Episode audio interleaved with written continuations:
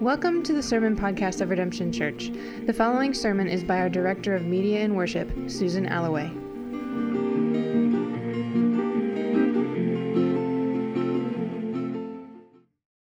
The word of the Lord came to Jonah a second time Go to the great city of Nineveh and proclaim to it the message I give you.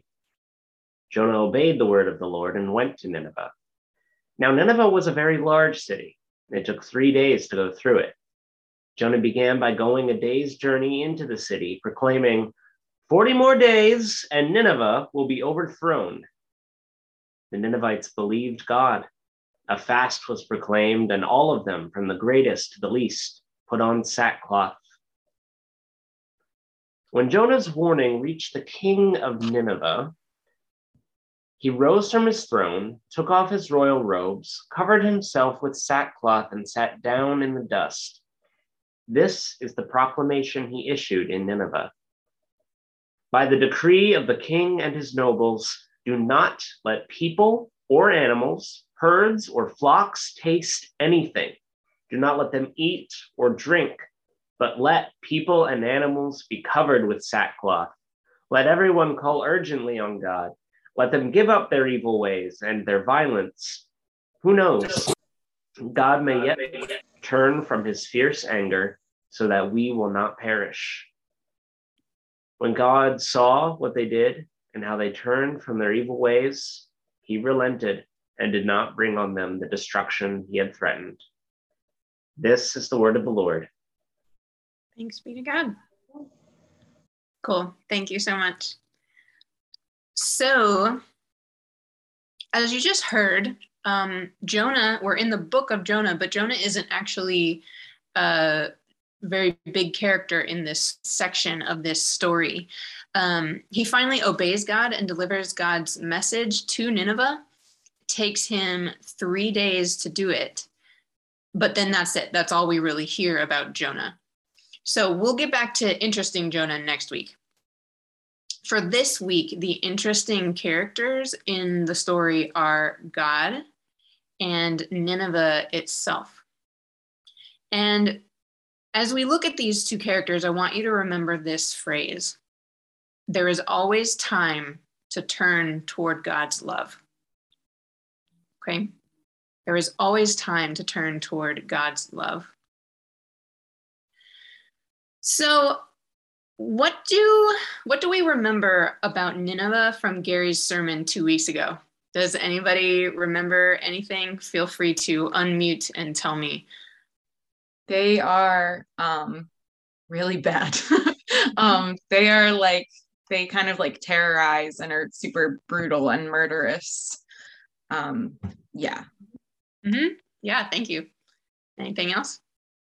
Uh, in addition to their brutality. They're um, the capital of Assyria, and Assyrians are always depicted impaling people and whatnot, but you can always tell they're Assyrians because they got these crazy curly beards and all the pictures. Nice. Yeah, so Nineveh, Ninevites are cruel, violent, aggressive people who liked to boast about their cruelty. Um, as a character, if Nineveh were one person, she would essentially represent pure evil. So, to get us in the mood for the rest of this sermon, I have a song. I discovered this song, this whole crazy weird album this week that I shared with Gary and Scotty. The album is it's just called Jonah and there's a song called Nineveh. So I wanted to share that with you. A hundred leagues from the coast, there are demons, there are ghosts in Nineveh. Where the evil Assyrian emperor gloats in Nineveh. They kill women, they kill children, and dogs and fleas. They make towers of the heads of their enemies. If ever there's a place that you don't want to be, it's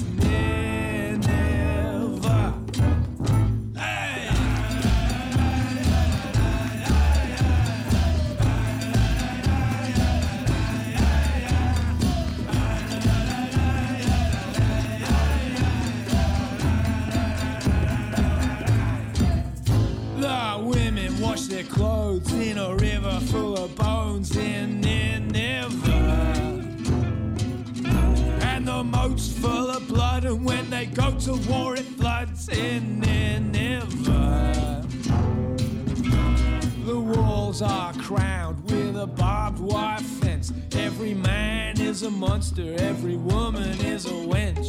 I pray your hands are never sullied by the stench of Nineveh.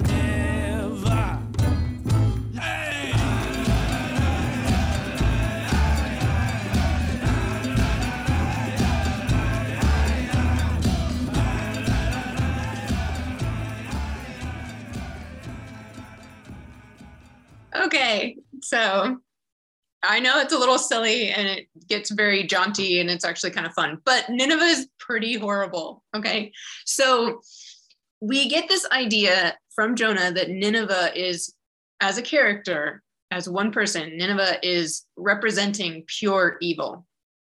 So I wanted to think of some other people, some other characters throughout history who represent pure evil, specifically in the American mind. And when I thought about that, like the obvious choice is like Hitler.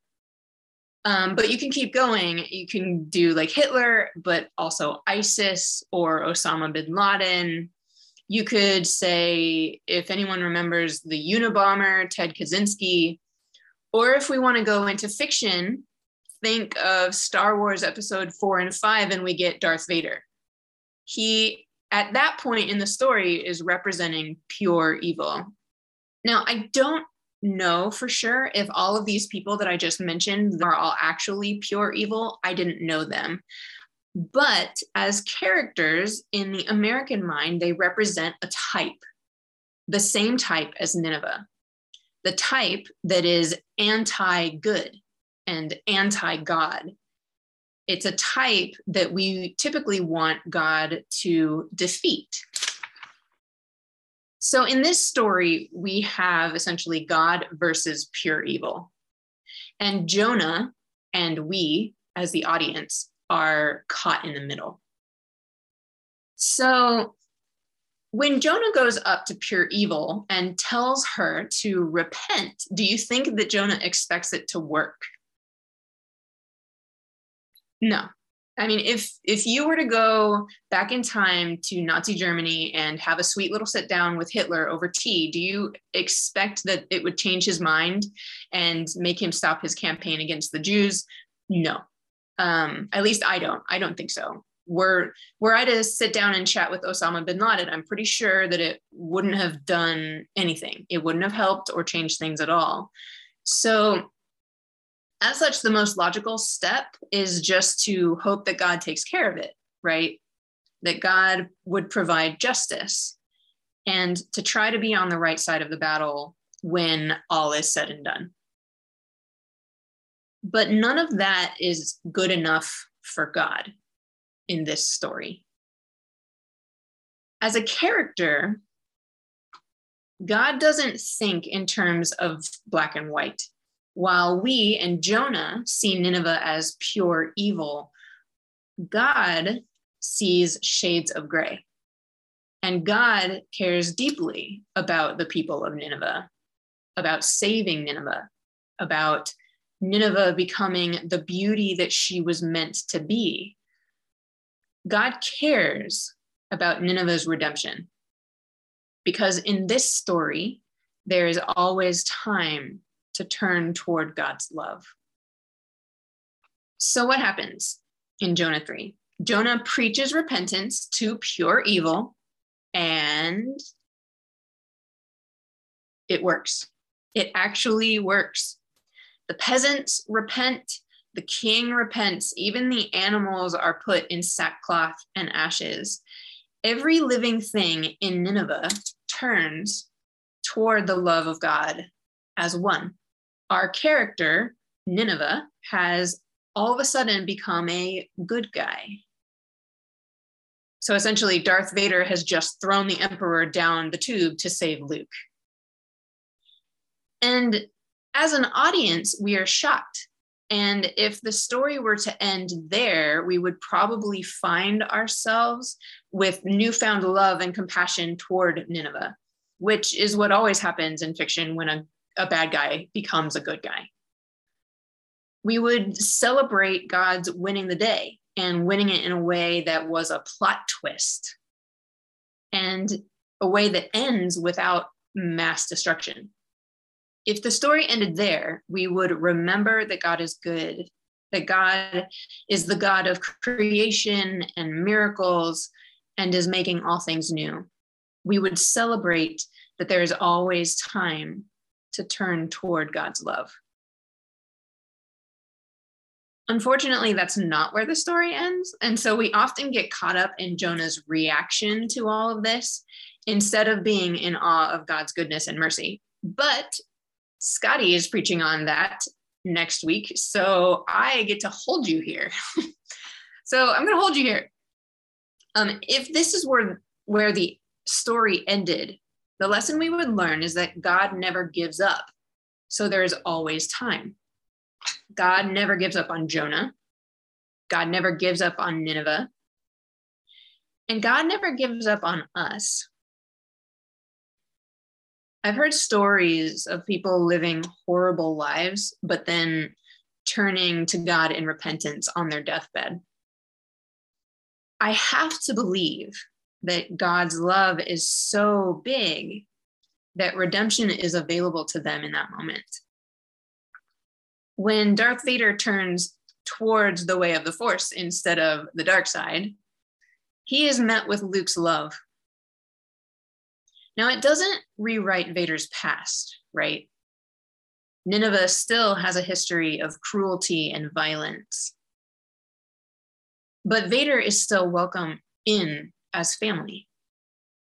I have to believe that God loved Hitler and Osama bin Laden and had open arms for them to turn toward love. I have to believe that there is still time for Ted Kaczynski, the Unabomber, because he's still alive. Time still for him to turn toward love. I have to believe these things because I believe that God has open arms for me. No, I haven't planted bombs or created concentration camps or lightsabered a whole temple of Padawans. Um, but there is evil. There is still evil in my heart. There is selfishness and hatred. There is bias and unkindness. There is willful ignorance.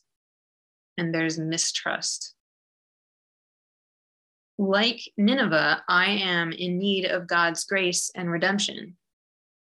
And though I don't know what the rest of my life holds, I know from this story that there is always time to turn toward God's love. So, what about you? I'm pretty sure that none of you have created concentration camps either. But where in your life do you need to turn toward God's love? you may not have killed anyone, but Jesus said that if you curse your neighbor, you've killed them in your heart. Where are you holding bitterness or hatred toward others or even toward yourself? I'm serious. How you treat yourself has a direct impact on how you affect others. So think about it. Now, this is not an invitation to feel bad. Nineveh wasn't told to wallow, she was told to turn. I would encourage you to take some time after this is over and think about that. Where in your life do you need to turn toward God's love?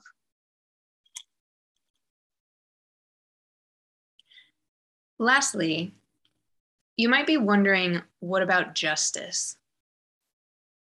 If Nineveh was really that violent and cruel, should we be okay with God letting her off the hook? Should we be okay with God rescuing Jonah in a big fish after he intentionally disobeys God? Does Darth Vader deserve to be loved when he's killed hundreds of people, even children? If God delights in the Unabomber just as much as God delights in me, how is that okay? The book of Jonah merely tells us that God cares deeply about these things, and God is willing to redeem even the worst parts of us. For answers about justice, we must turn to the rest of Scripture. Scripture answers that one day all wrongs will be righted, and that revenge belongs to the Lord. He will repay. Scripture tells us that God is making all things new and that God creates good things. Scripture also tells us that God will refine us just as gold is refined by fire. I've explained this analogy before, but it bears repeating. When gold is refined in fire, what happens is that the pure gold separates from the gunk, the dross that it has collected over time. The dross was never gold to begin with, and as such, it is taken away. Hitler was an artist and a great public speaker if you refine away all of the junk in his life, maybe he could paint again and bring beauty to the world. The Unabomber was a math professor. Refine away all the junk, and maybe he could help students fall in love with math again. Darth Vader was once a child prodigy in mechanical engineering and he grew up to be endlessly devoted to his wife.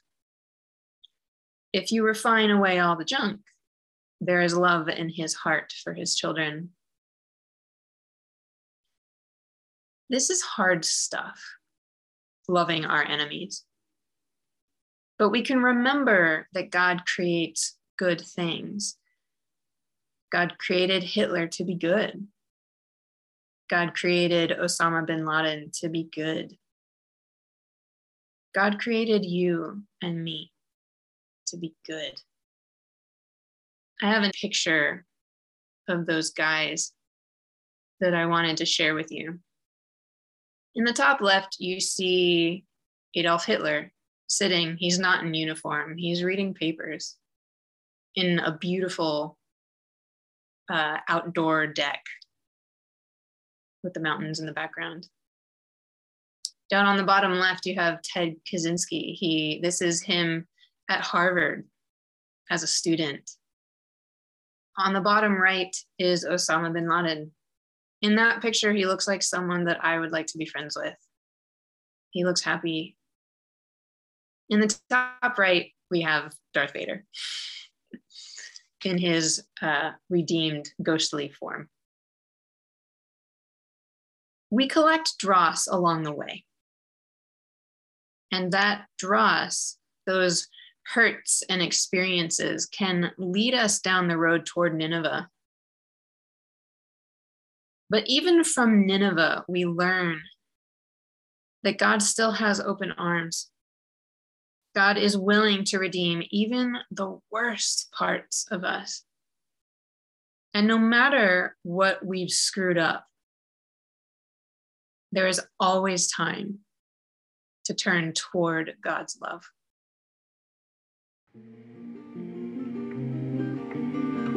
To find out more about Redemption Church, visit redemptionbristol.org.